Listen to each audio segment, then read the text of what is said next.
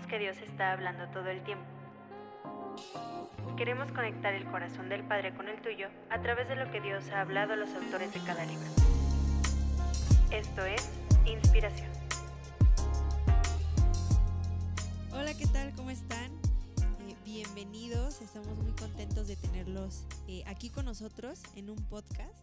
Eh, tenemos un invitado muy especial el día de hoy, Octavio, ¿cómo estás? Hola, estoy muy bien, muy bien. Contento de estar aquí nuevamente y con muchas ganas de comentarte este libro que, que me gustó bastante. Eh, quisiera que nos introdujeras un poquito acerca del libro. Va, mira, el libro se llama Controversias en la Teología Histórica. Este libro fue escrito por el hermano eh, José Saucedo, quien es eh, ministro de las Asambleas de Dios, creo que tiene su iglesia allá en, en el norte del país este, en México. Y eh, lo que me agradó fue la manera en que abordó los temas. O sea, primero te voy a dar como que una lista de los temas que, que vienen y ya tú me vas a ir comentando, me vas a ir deteniendo en donde vamos a hacer pausa. Me parece muy bien. Empieza diciendo la manera eh, equivocada en la que luego se interpreta la palabra de Dios. Eh, tenemos en claro que la palabra de Dios no necesita nada para ser interpretada porque la misma escritura interpreta la misma escritura. Este supuesto viene de la manera hermenéutica eh, de poder nosotros sacar el contenido de algún versículo sin deformar el contexto. Eso es muy importante. Y también está otra manera de, de hacer un análisis hermenéutico, que es el alegórico, el método alegórico. Ahora, ¿en qué consisten estas dos? La segunda que te mencioné es la que cae en más errores. El método alegórico cae en simbolismos, cae en, deducciones eh, por parte de la persona. Eh, un ejemplo, eh, no sé, a lo mejor en algún versículo de la palabra de Dios está hablando de, de seis personas. Y estas seis personas llevaban consigo este, seis alforjas. Y entonces con este método uno podría decir, ah, seis. Ok, y empezamos a meternos en, en, numerología y a decir, ah, esto significa, porque en Apocalipsis también otro versículo, eh, sacamos versículo por versículo para adoptarlo a un mismo bosquejo, lo cual es incorrecto. Él menciona que el método correcto es el que analizamos el contexto del versículo, la etapa en la que fue escrito, el escritor y el eh, tipo de escritura que fue utilizado. Esto nos va a ayudar a poder entender de mejor manera la palabra de Dios. No necesitamos de agentes externos. Se me hace muy interesante porque realmente el... Siento que, bueno, tú mencionabas algo, ¿no? La misma escritura revela la, la escritura. escritura. Uh -huh. Y siento que, al menos yo, muchas veces me complico un poquito de, en esa parte, ¿no? O sea, quiero entender y me aferro como a la idea de que tengo que entender. Pero no tenemos como tal vez el conocimiento que dices, ¿no? De el tipo de métodos que podemos utilizar al, al poder comprender un, versículo o un bosquejo, realizar un bosquejo y, y, implementar este tipo de cosas, ¿no? Porque ciertamente cometemos errores. Yo he tenido ciertos errores en, en asumir eh, ciertas cosas que la palabra eh, dice cuando no es así. Uh -huh. ¿Sabes qué? ¿Alguna vez te han preguntado, que yo creo que sí, eh, oye, ¿cómo puedo leer la Biblia? Sí. Oye, ¿cómo se, cómo se lee la Biblia? ¿Y cómo sabes que es, esto es así? Ajá, ese tipo de preguntas. Entonces, a mí se me hace de suma importancia eh, darle este, eh, esta información a los nuevos creyentes. Porque a mí me hubiera encantado conocerla cuando, cuando empecé recién creyente, porque luego te avientas así, vamos a leer la Biblia. Ah, pues vamos a leerla. Y la empiezas a leer así corridito, como si fuera este un libro cualquiera, sin el detenimiento, sin las pausas que necesitas. Y pues caímos en ese error. ¿Y a qué, a qué? ¿Por qué te menciono esto? En la semana estaba platicando con mi mamá eh, sobre un versículo en el cual eh, me parece que está en Corintios. Mira, a lo mejor ni siquiera te voy a decir el versículo correcto porque no, no lo recuerdo, no lo tengo tan presente. pero dice que les enseñaré cosas grandes y ocultas que tú no conoces. Eh, y también hace referencia que cosas que ningún oído ha oído, ni ojo ha visto. Y entonces lo hemos visto tantas veces sacado de contexto de decir, ay, entonces ahora todos van a poder profetizar y todo. Cuando el versículo y el contexto en el que nos está mostrando es que eso que Dios nos dice que nos va a mostrar cosas que oído no ha oído y ojo no ha visto, es el Espíritu Santo. Porque si leemos versículos atrás, estamos hablando de el poder y la investidura del Espíritu Santo para nosotros poder hablar de la palabra de Dios. Sí, yo creo que muchas veces eh, uno de los mayores errores que cometemos al, querer interpretar la palabra es no leer el contexto, el antes y el después del el versículo, ¿no? Y yo creo que sí es muy importante porque te da una... Em, tienes una mayor amplitud de lo que quiere decir. Yo creo también, y considero que es muy importante que también la palabra se te revela, como decías, a través del Espíritu Santo, ¿no? Y entonces hay cosas que, que tal vez sin necesidad de de leer el contexto, que sí es importante, eh, Dios te revela en el momento esto, ¿no? Específicamente. Y yo creo que también es importante la relación que tú tengas em, de ti con Dios y el cómo puedas eh, manejar esa relación en tu vida diaria, ¿no? Mm, que a fin de cuentas eso no va peleado. dijiste un punto sumamente importante, la comunión que tú tengas y la revelación del Espíritu Santo. Porque ¿Quién fue la inspiración o por qué medio fue inspirada la palabra de Dios? Por el Espíritu Santo. Entonces, Él mismo es el que nos va a guiar. Está, imagínate, tienes el contexto y luego también tienes toda la investidura del Espíritu Santo. No va a haber errores. Pero si empezamos a interpretar por maneras propias humanas, ahí es donde están todos los errores. Así es. Yo creo que mm, mencionabas hace ratito acerca de las preguntas que normalmente nos hacen, ¿no? Como como cristianos, tal vez como nuevos creyentes. Y es, ¿y cómo lees? O sea, ¿cómo, o, algo muy simple, ¿cómo hago un devocional? ¿No?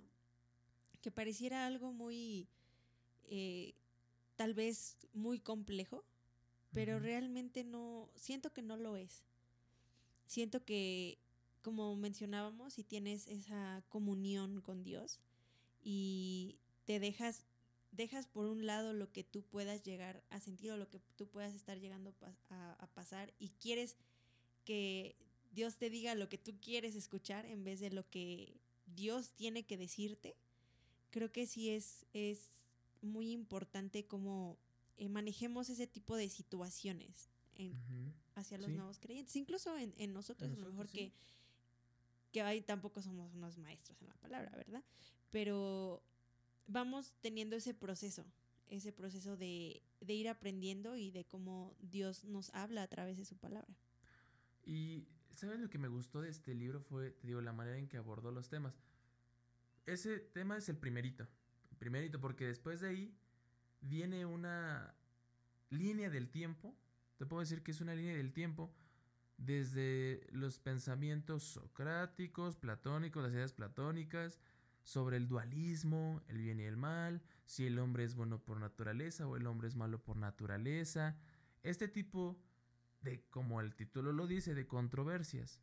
Bueno, ¿cuántas veces hemos eh, escuchado aquel de, eh, bueno, el hombre es malo por naturaleza? A no ser que se, este, que, que él quiera ser bueno, ¿no? O sea, que él decida ser bueno. También está el otro pensamiento. El hombre es bueno por naturaleza, pero es la sociedad quien lo corrompe.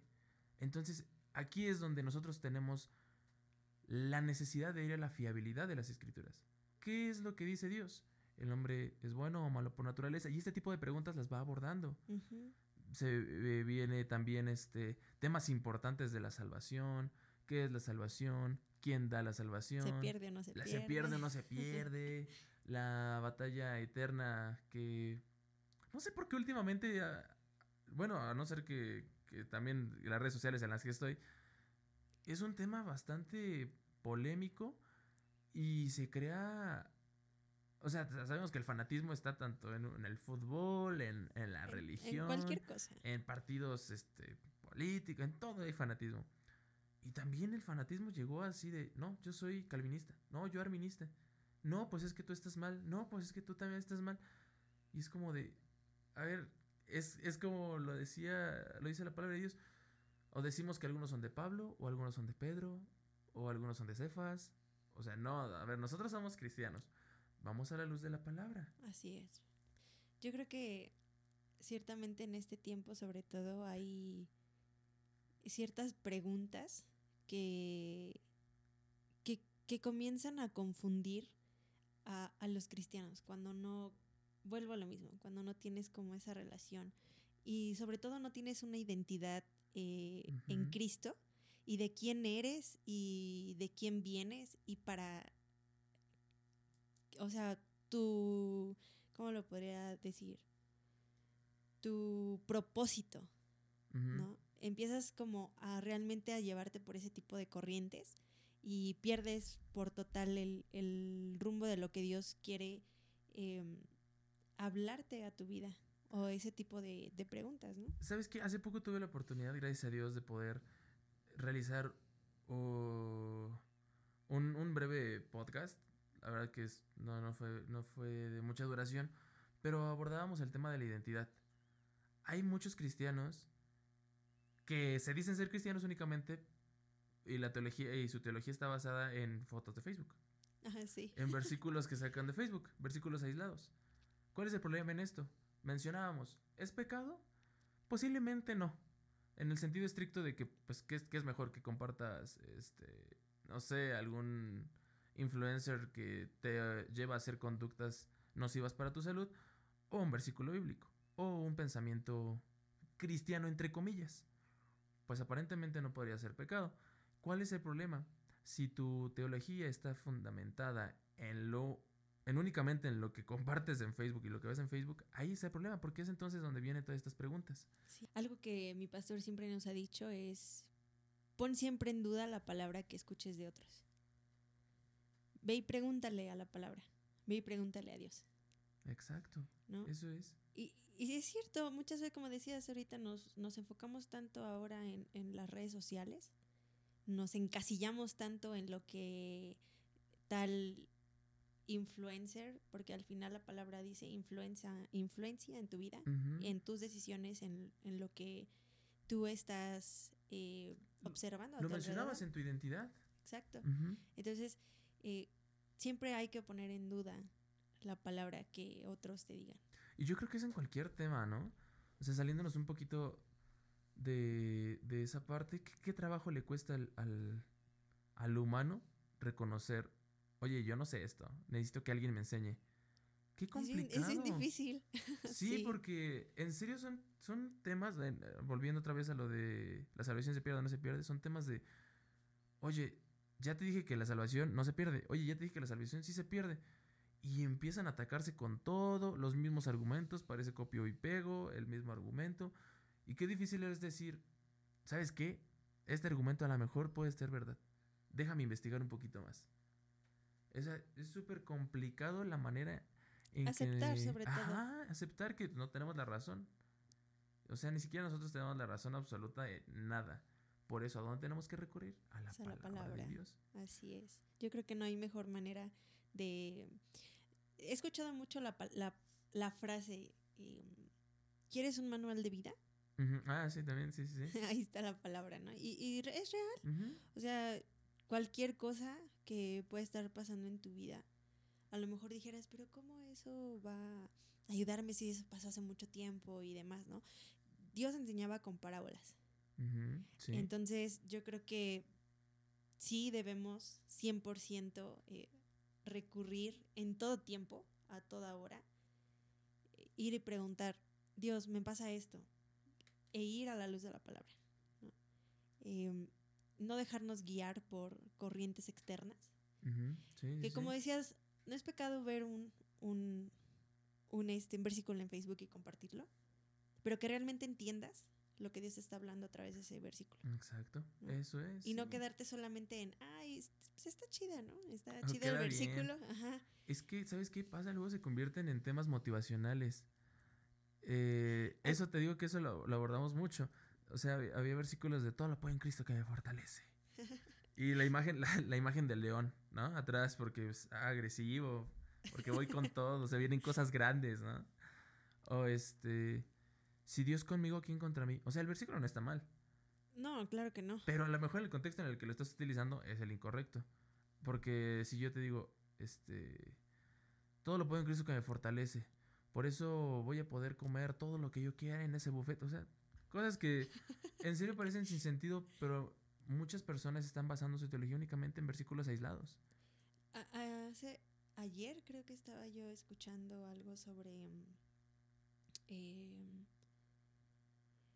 dejamos de, de, ser líderes y discípulos de Jesús para convertirnos en lo que decías tú, en coach, en motivacionales. Y entonces es ahí cuando comenzamos a errar en lo que realmente debe ser el, nuestro propósito, porque hemos sido llamados ciertamente a, a dar las buenas nuevas, a esparcir el Evangelio, pero de una manera correcta, de una manera en la que eh, podamos realmente ser un buen reflejo de Jesús aquí en la tierra.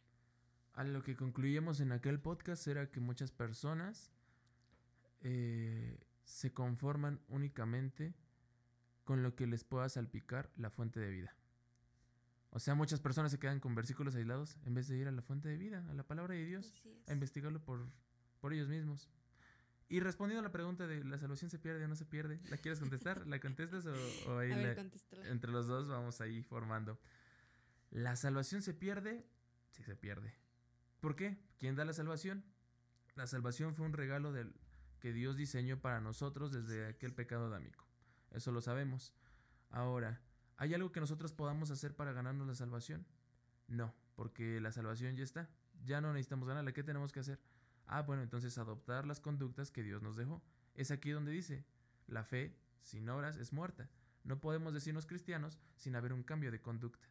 Entonces tenemos que morir al viejo hombre. En esto consiste que la salvación se puede perder, porque si tú vuelves a cometer pecado, ¿qué va a ocurrir? El pecado te aleja de Dios.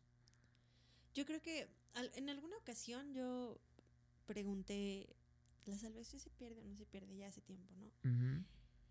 A lo que me contestaron, eh, es un regalo. Y por ende, si tú aceptas ese regalo, no vas a hacer algo para perderlo porque ya se te fue dado. Entonces, siempre mantenernos en... Sí, somos pecadores. Sí, sí, sí. Yo creo que ese es el primer paso, ¿no? El reconocer nuestros errores y reconocer que hemos pecado. Pero una vez que dice, dice la palabra que cuando tú con tu boca declaras que Él es tu Señor y sigues manteniéndote en esa relación con Dios, no tienes por qué eh, o no vas a hacer algo por lo cual tú puedas perder ese regalo que ya se te fue otorgado. Exacto. Entonces, es, yo creo que no es tan complicado entender. Eh. El, aquel término. Además que yo creo que el, uno de los problemas es ocupar la palabra perder. ¿Se pierde? No, la rechazas. Exacto. Estás rechazando la salvación. Porque eh, también caemos en el determinismo decir, no, pues es que Dios ya tiene a sus escogidos, lo dice la palabra, ¿no? No es de aquel, no es todo, no es de aquel que corre ni del que quiere, sino del que Dios tiene misericordia, ¿no? Yo también lo pensaba así, pero metiéndome ahí a ese versículo, me di cuenta de que yo lo estaba leyendo mal y lo había estado escuchando mal, porque no es de aquel que quiere ni del que corre, sino de que Dios, tiene, misericordia. tiene misericordia. No del que Dios tiene misericordia, es de que Dios ya tuvo, tiene y sigue teniendo misericordia. Así es, yo creo que... Esa pequeña frase, perdón, esa pequeña letra, esa palabra, da el cambio completo al versículo. No es un supuesto de, ah, es de quien yo quiera, no, es de que Él ya tuvo misericordia. Sí, y yo creo que ahorita que hablas sobre el cambio de palabras, em, sí es importante que cuando estés estudiando no te enfoques solamente en una versión. Yo creo que hay muchas versiones y tal vez eh, yo creo que una de las más em, versiones que usa palabras un poco más rebuscadas es la Reina Valera, que a veces dices, ah, ¿qué me está diciendo, no? Entonces ve, busca otro tipo de Biblia, bueno, o sea, otra versión, donde tenga un lenguaje más... Em, contemporáneo puede ser. Exacto, más contemporáneo y puedas eh, hacer como la comparación de, de, este, de, de un lenguaje a otro y puedas entender mejor realmente lo que está diciendo la palabra, ¿no? Yo creo que eso es, es un super tip para si quieres empezar a leer la palabra y hay cosas que no entiendes y no te quedes con, con eso, con tu idea, ¿no? Sino busca la alternativa de buscar eh, otras palabras, eh, otro lenguaje y es lo que hago. O sea, tengo varias Biblias, a lo mejor ahorita en el teléfono es más fácil, Sí, sí, sí. ¿no? Y ya vas viendo, ah, en esta, en esta versión dice esto, en esta otra versión dice esto. Y vas leyendo, vas eh, asimilando y, y demás, ¿no? Yo creo que sí es muy importante eso también. Sí, y a, y a lo mejor las personas que nos escuchan estarán preguntándose, bueno, ¿por qué hacen tanto énfasis en lo de si la salvación se pierde o no se pierde? Pues que partiendo de ahí va a ser tu conducta, vas a, vas a tener cuidado en tu vida cristiana. Porque podemos caer en acciones, que el libro también lo toma, legalistas o eh, liberales completamente. Decir, no, es que si tú no ocupas tal o cual prenda, pierdes la salvación. O, no, no, no.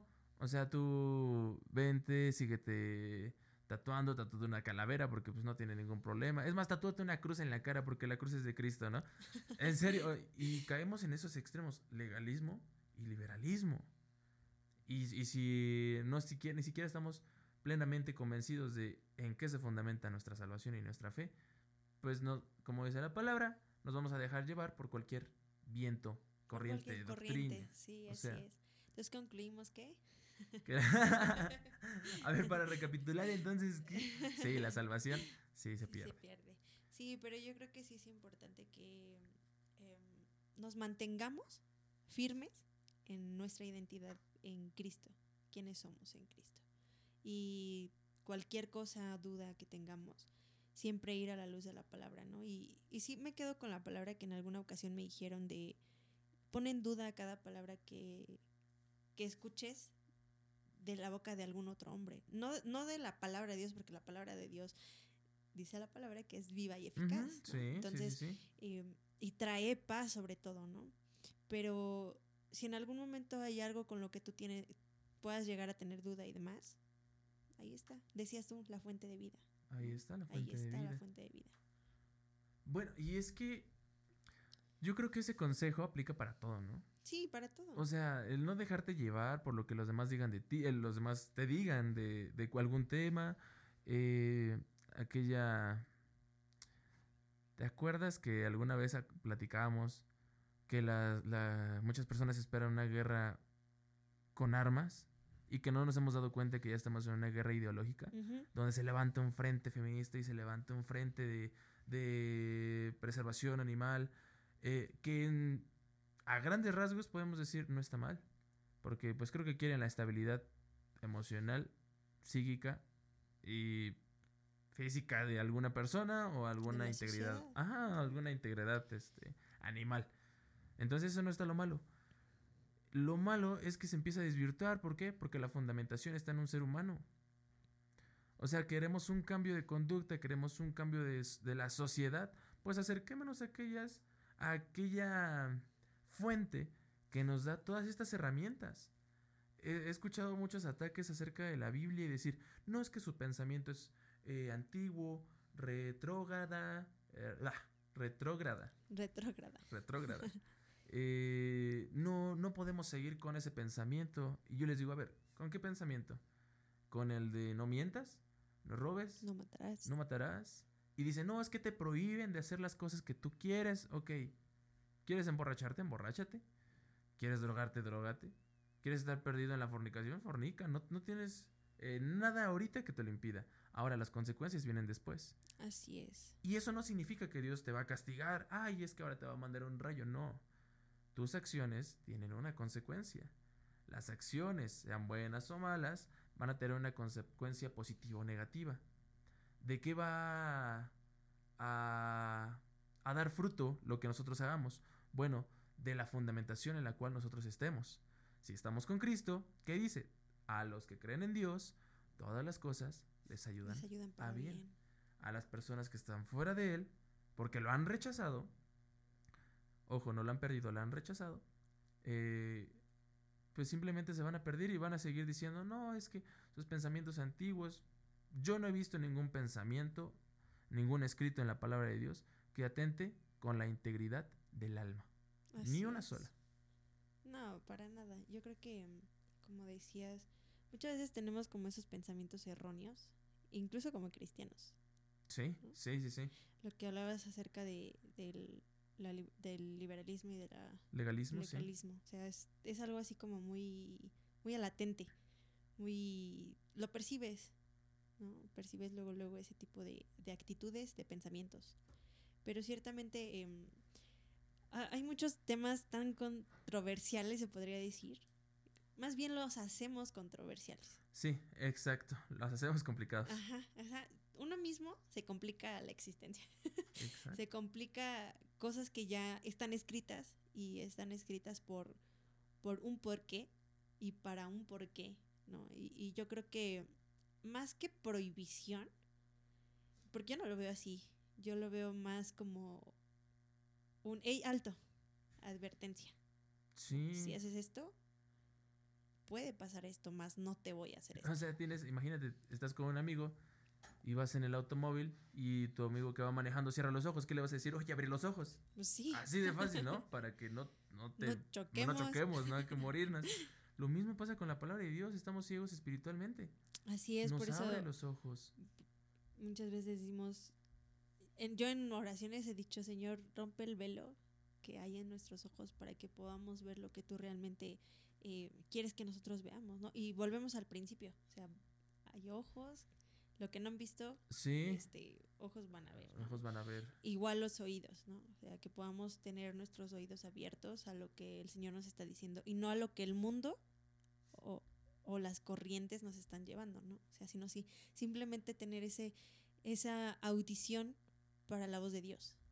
Y mira que en Romanos, eh, la carta a los Romanos, Pablo aborda el, el tema de ser libres, cuando habla de la libertad de pecado y que si la ley es vigente y que entonces que si los nuevos cristianos tienen que aplicar la, la- la ley de Moisés, lo estamos viviendo, estamos atándonos nosotros mismos con la ley humana con doctrinas erróneas, con decir, es que a ver, tú no puedes eh, decirte cristiano porque antes eras un pecador de lo peor.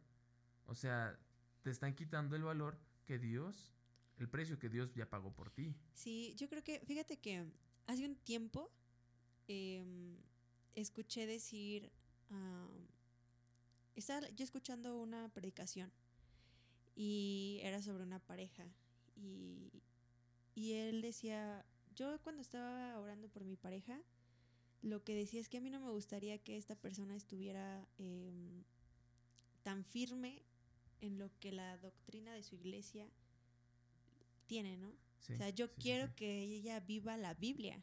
Yo quiero que viva em, lo que está escrito y lo que habla, que se refleje. Exacto. Entonces, muchas veces vivimos así, vivimos tan enfocados en lo que la iglesia nos dice, en lo que nuestro pastor nos dice, que digo, no está mal, No, no, está- no es pecado. En, Exacto. En, sustancia, no. pero que nos quedemos solamente con eso. ¿No? O sea, que estemos tan aferrados a, ay, es que yo soy pentecostal, ay, no es que yo soy bautista, ay, es que no sé qué. Y ponemos ese tipo de etiquetas de, es- no, es que Aguas con el pente. Ajá, sí. a mí me dicen eso. Aguas con el pente. Ajá, ese tipo de etiquetas, ¿no? Y digo, está. Yo lo, lo digo, no debería de ser así. Porque al final somos un. O sea, formamos parte del cuerpo de Cristo, Exacto. ¿no? Y no quiere decir que porque tú eres pente o que tú eres bautista son cuerpos diferentes. Claro que no, No. porque todos somos, todos somos hijos de Dios. O sea, y pertenecemos a un cuerpo, ¿no? Entonces, no podemos excluir o por la doctrina y demás, ¿no? O sea, digo, tal vez sí tienes pensamientos diferentes en cuanto a la doctrina, pero eso no quiere decir que que pues esté mal. Ajá, no, es que no tiene. No hay la necesidad de hacer grandes cambios a lo que la palabra de Dios se da. Exacto. El, el libro explica algo parecido. Eh, menciona por qué hay tantas denominaciones. Ah, pues porque fueron constituidas y llegó el evangelio a cierta ciudad, a cierto lugar, culturalmente específico, en un tiempo específico, ah, que, que se- ahí se fue desarrollando el evangelio. Obviamente, si con algo tan sencillo, la educación no es igual en, estamos nosotros en el Estado de México, no es lo mismo en el Estado de México que en Monterrey. No, claro. Y eso, estás enseñando un mismo sistema. Y es tan distinto y cambia tanto. Ahora imagínate eh, todo el trayecto y el recorrido evangelístico que muchos de nuestros hermanos que pues ya partieron a la presencia de Dios eh, han dejado como legado. Si se fueron a África, si se fueron a, a Norteamérica, si se fueron a América Latina, Europa, Países Bajos, es obviamente que va a haber algún tipo de cambio por traducción, por cultura. Sí, yo creo que tiene que ver mucho eso la cultura. Pero estos cambios no tienen que ser completamente radicales. Si te dicen, no, ¿sabes qué? Es que el Espíritu Santo ya no es vigente para ahorita. Uf, cuidado. cuidado, sí. O sea, Porque la palabra lo dice. o sea, pásalo a la luz de la palabra. Eso es lo importante. Por eso decía lo de hace rato, ¿no? O sea, pone en duda realmente todo lo que dicen. Lo que la boca de un hombre pueda decir. Incluso nosotros mismos lo que podamos llegar a pensar. Lo que podamos llegar a pensar también. Podemos llegar a creer que algo viene de palabra de Dios, pero si te está diciendo, no, ¿sabes qué? Este, hay que hacer un, este, hay que perecer todos al mismo tiempo por, para irnos ya con Dios, o sea, no, o sea, nada que ver, ¿no? Así es. Y llegaba también a, mientras leía el libro, el saber, bueno, ¿hasta dónde puedo yo actuar ¿Y cómo puedo yo saber que no estoy cayendo en legalismo ni tampoco en liberalismo? Y sabes que lo hermoso es que el Espíritu Santo siempre está ahí para ayudarte. Llegaba eh, un compañero y me decía, oye, yo puedo hacer esto. Oye, es bueno que yo vea esto. Y yo te vea, y, y el Espíritu Santo me ayudaba y también lo comprendí en ese momento. Tú puedes hacer lo que tú quieras. Nadie te prohíbe nada. Así es de ahí vamos a partir. Segundo, tienes que pasar por estas barreras. ¿Va a ser de bendición para tu vida? No, yo, yo le decía, contéstatela tú, no me la digas a mí. Porque, paréntesis, algo que me tocó vivir hace no mucho es, no le pidas a una persona que cambie. Oye, es que tienes que cambiar porque Cristo dijo que cambie.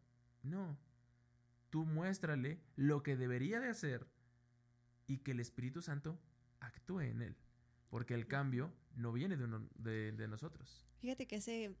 Ayer estaba escuchando una predica que decía que somos puertas. Puede ser puerta de bendición. Sí, sí, sí. O puede ser puerta de, de no bendición. Sí, sí, sí. ¿No? Entonces, de nosotros depende qué tipo de puertas queremos ser para las personas. Y lo acabas de decir, ¿no? O sea, muestra a la persona el la bendición. La bendición, sí. Y el Espíritu Santo va a orar en la persona. Sí, exacto, eso es lo importante. Y volviendo a la historia de con el compañero, le decía, bueno, primero ve si es de bendición para tu vida. Segundo, eh, ¿te es indispensable para ti? Ok, ya le respondiste. Y tercero, lo que yo haga, que a lo mejor para mí no es un pecado, puede ser ocasión de tropiezo para mi amigo de al lado. Porque todo lo que hagamos aunque sea, aunque a nuestra propia percepción no sea pecado y no es malo, eh, para un amigo o para alguien nuevo o para alguien que te está viendo, puede ser ocasión de caer. Entonces, siempre cuidar las acciones en función de nuestra vida espiritual y de la vida espiritual de, nuestro hermano, que ahí reside el cuidado y el ámense unos a otros. No hagas tropezar al que está a tu lado. Y lo puedes poner con cualquier ejemplo. Oye, ¿es malo que escuche música secular? Pásalo a través de estas puertas. Y el Espíritu Santo va a hablar a tu vida. Obviamente, si ya tú no haces caso, pues cada quien, ¿no? Pues sí, tú ya diste una respuesta. Sí, volvemos a lo mismo. Dios no te prohíbe absolutamente nada. Sí. La verdad es que em, cada uno de los temas que hemos tocado, eh, yo creo que son muy importantes para la vida del cristiano. Y sobre todo para aquellos que, que comienzan esta, esta nueva vida en, Cristo. Sí, es muy importante conocer, saber y sobre todo em, entender el,